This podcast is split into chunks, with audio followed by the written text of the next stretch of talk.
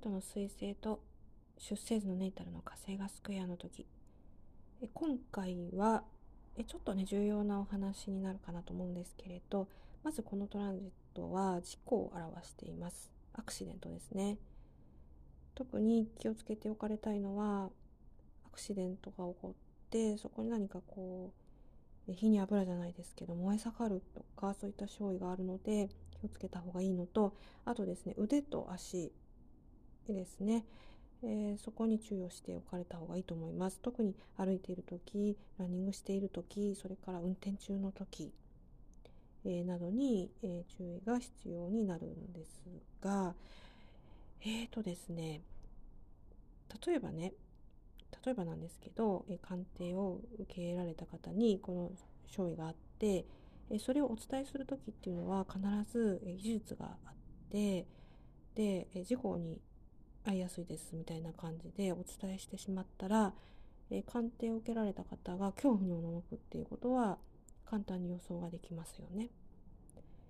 で、え問題なのは、えー、先生術師の中でそれを、えー、ストレートになんか伝えてしまう人が結構この世の中には多いみたいででそうするとその鑑定を受けられた方が恐怖におののく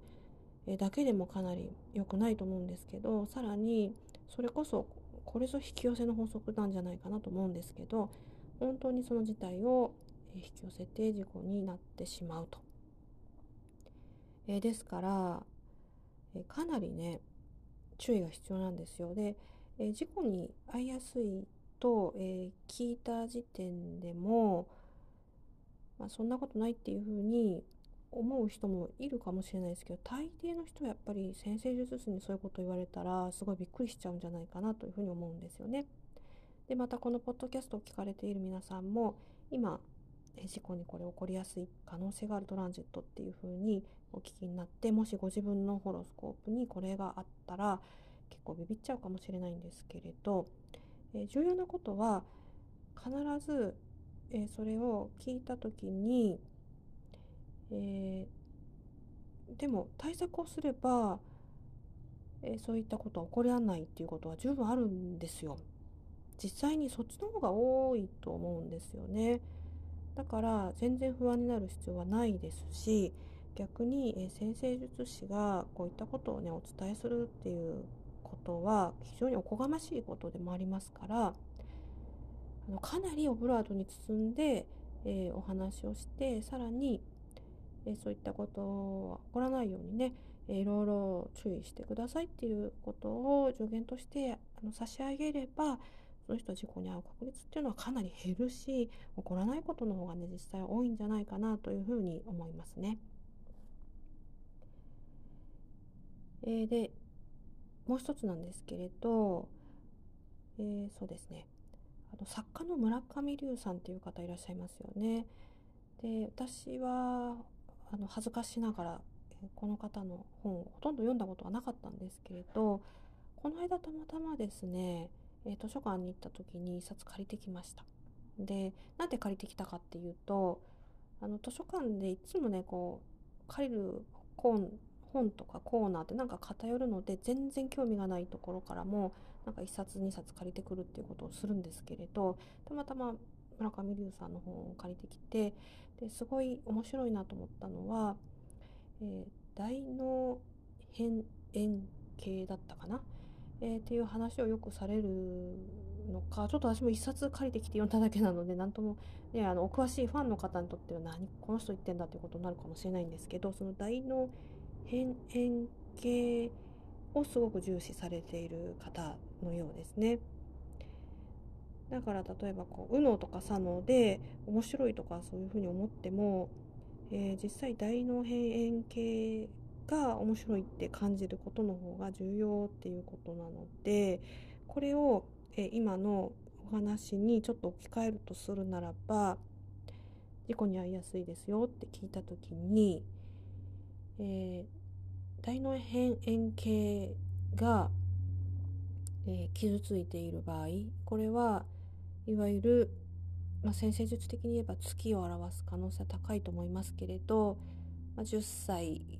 まあ、月は7歳ぐらいって言われてるけどもうちょっとね私は年齢、まあ、最大小学校卒業時ぐらいまでと思ってるんですけどそういう水星の領域に入っちゃうじゃんって言われるかもしれないんですけど実際の鑑定を見てると思うのですが、ね、そこのその幼少期あるいはまあ10歳ぐらいまでにしてもいいのかもしれないですけどそこが傷ついてると大脳辺縁系が傷ついているので、えそこの傷の上に、え左脳と右脳が乗ってるっていうふうに考えると、え今回の例えば事故の話も、えー、そうだな右脳左脳で理解しても大脳変形が傷ついているとやっぱり事故の可能性はちょっと上がるのかなっていう考察もできるんですよ。ちょっと分かりますかね？このなんか私も話があんまうまくないんですけど、えー、なので、まあ、そこを癒していかないといけない。イコール先生的に言えば月を癒していかなければならないし、まあ、スピリチュアル系的で言うならば前も言ったけど、えー、インナーチャイルドを癒していかないといけないっていうことなんですけれど、え、そこを、え、なかなか理解されないので皆さん。でそれは私もそうなんですよ。私自身も全然完全に癒してるとは思えないんですけれど、え、でも大体の人が結構どっかこう傷ついてる場合もありますし、え逆にすっごい両親にあの可愛がられてえー、育った人っていうのは、えー、あの非常にいいんですけどあの一見ね、えー、だけどなんかちょっと自己中が過ぎると逆にねそういうことも出てきてる人が多い気がするんですけれど、えー、ですからつまりですね、えー、ご自分のインナーチャイルドを、えー、先生術から見て、えきちっと癒していくっていう作業がね、え必要になると思います。えですから今回の話は2本立てになったんですけどまず事故に、え遭いやすいっていうような勝利が、ま、このトランジットに限らず出た時には、えそれを、えきちっとね、え、論理的に考えてじゃあどうすれば事故に遭いにくいのか、え歩いてる時走ってる時自転車乗ってる時また運転される方運転中の時にすごい気をつけておくことは重要。だけどその幼少期の月イコールインナーチャイルドイコール大の変円形に、え傷を持っていると自分がね思われる場合には、えそこも一緒に癒しておかないとやっぱり事故の可能性はちょっと上がる可能性があるっていうことですね。